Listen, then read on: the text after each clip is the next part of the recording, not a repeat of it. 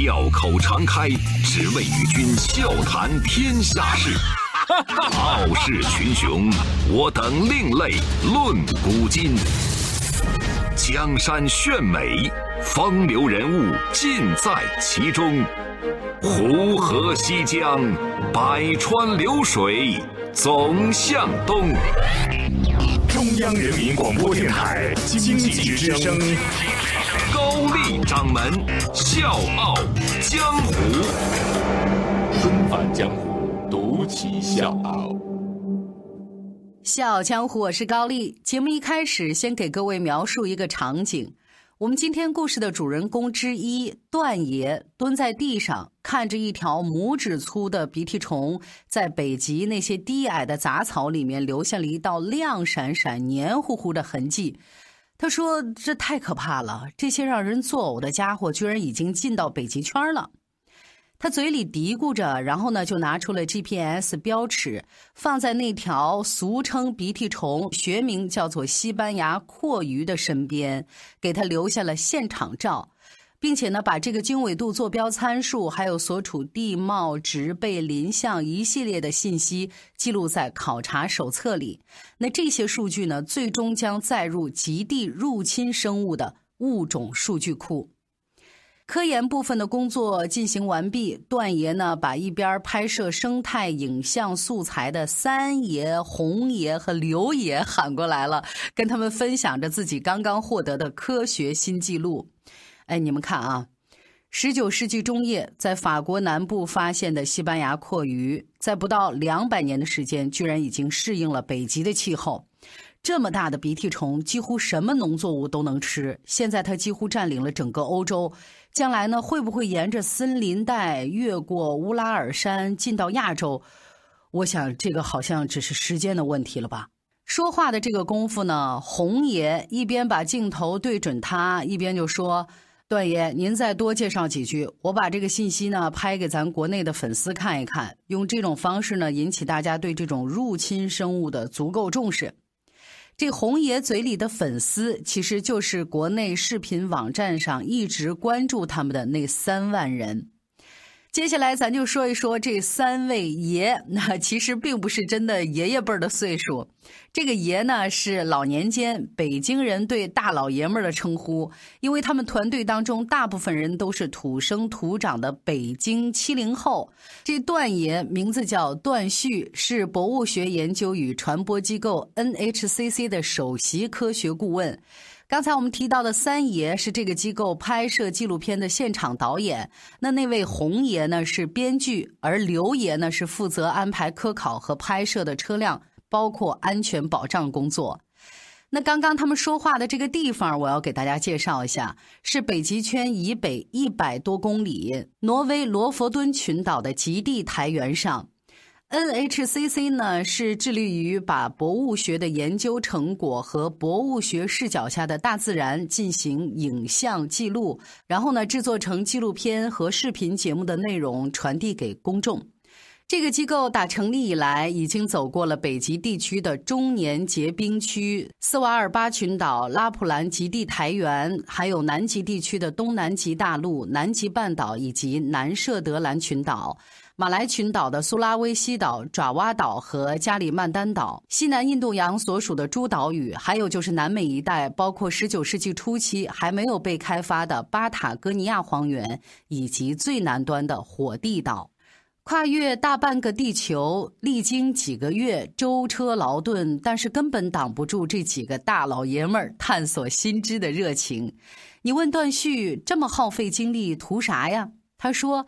呃，一方面呢是为了自己的研究项目，另一方面这多好玩啊！每个人小时候都有一个探险世界的梦想，那把这个梦想实践起来，跟大家一起分享，那不是更好吗？那这几位北京爷们儿呢，调侃自己是北漂啊，就是因为他们的拍摄是在北极漂了挺久的。可实际呢，他们去到常人难以到达的北极考察和拍摄，真的不是一件容易的事情。你听起来很轻松，计划路线、预判各种可能、做好保护，还有就是追逐野生动物迁徙、预测冰川季节性消融情况、预测洋流变化导致的鱼群回游时间变化，还有就是花儿什么时候开。珍稀动物什么时间出现？一桩一桩，一件一件，他们都得想到，这样才能收集到第一手的科研和自然纪录片的拍摄内容。即便这么周到，段旭他们还是经历了不少步步惊心的回忆。说那几年前，段旭在北极斯瓦尔巴群岛北部做科学考察，他呢就在台原上很仔细的找那个地方的一种珍稀植物。但是不知不觉，他已经跟两头北极熊相遇了。我是吴伯凡，邀请你在微信公众号搜索“经济之声笑傲江湖”，记得点赞哦。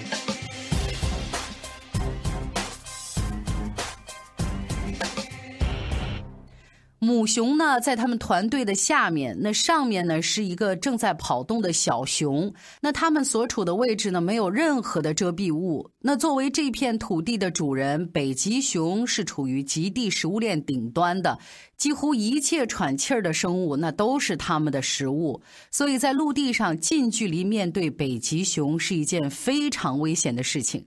而他们的科考团队因为严格遵守着极地科考安全操作规程，就是他们拿着这本厚厚的法典，最终呢把这事儿是化险为夷了。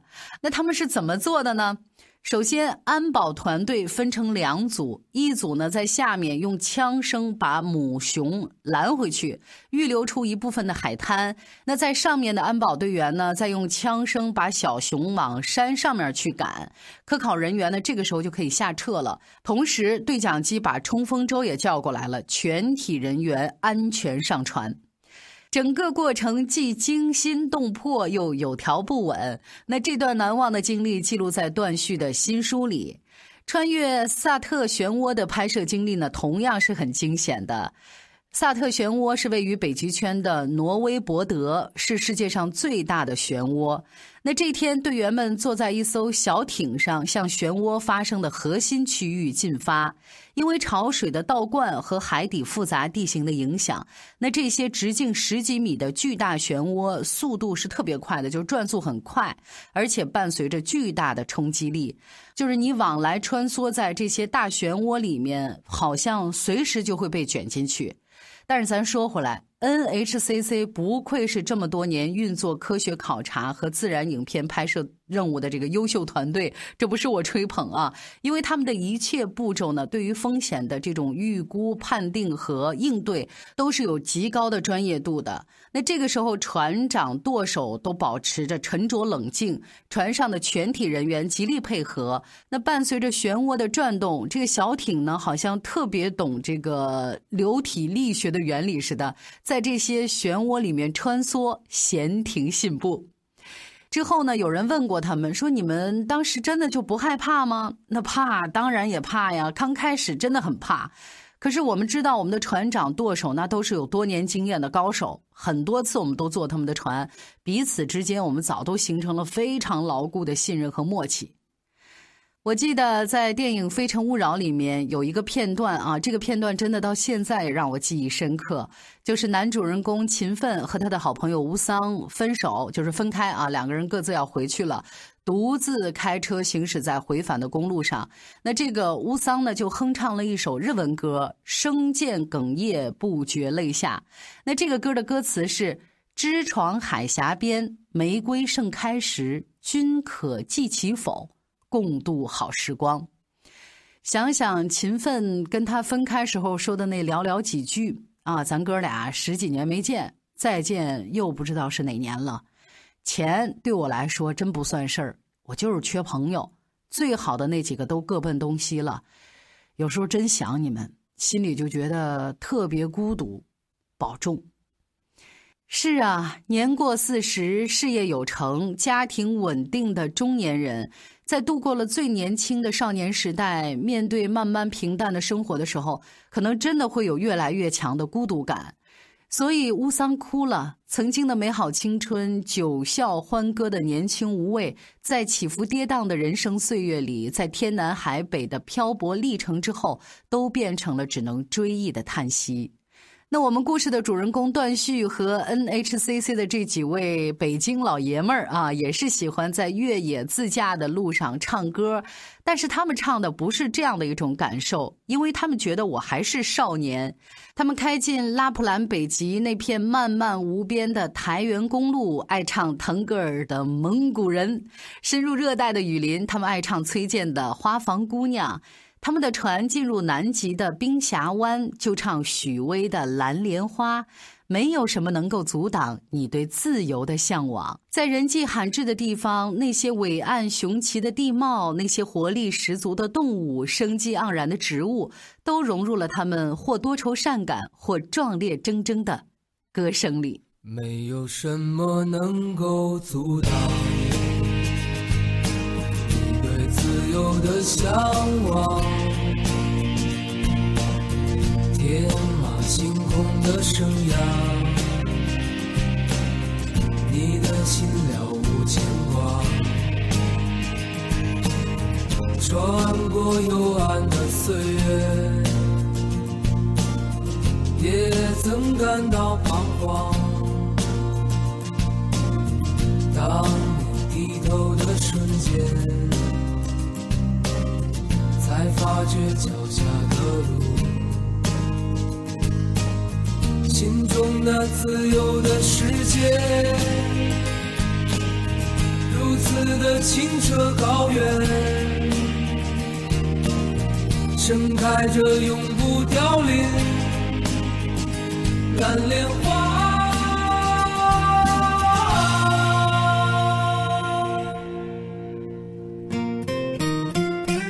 那另外呢他们还喜欢给那些枯燥的科学名词起外号。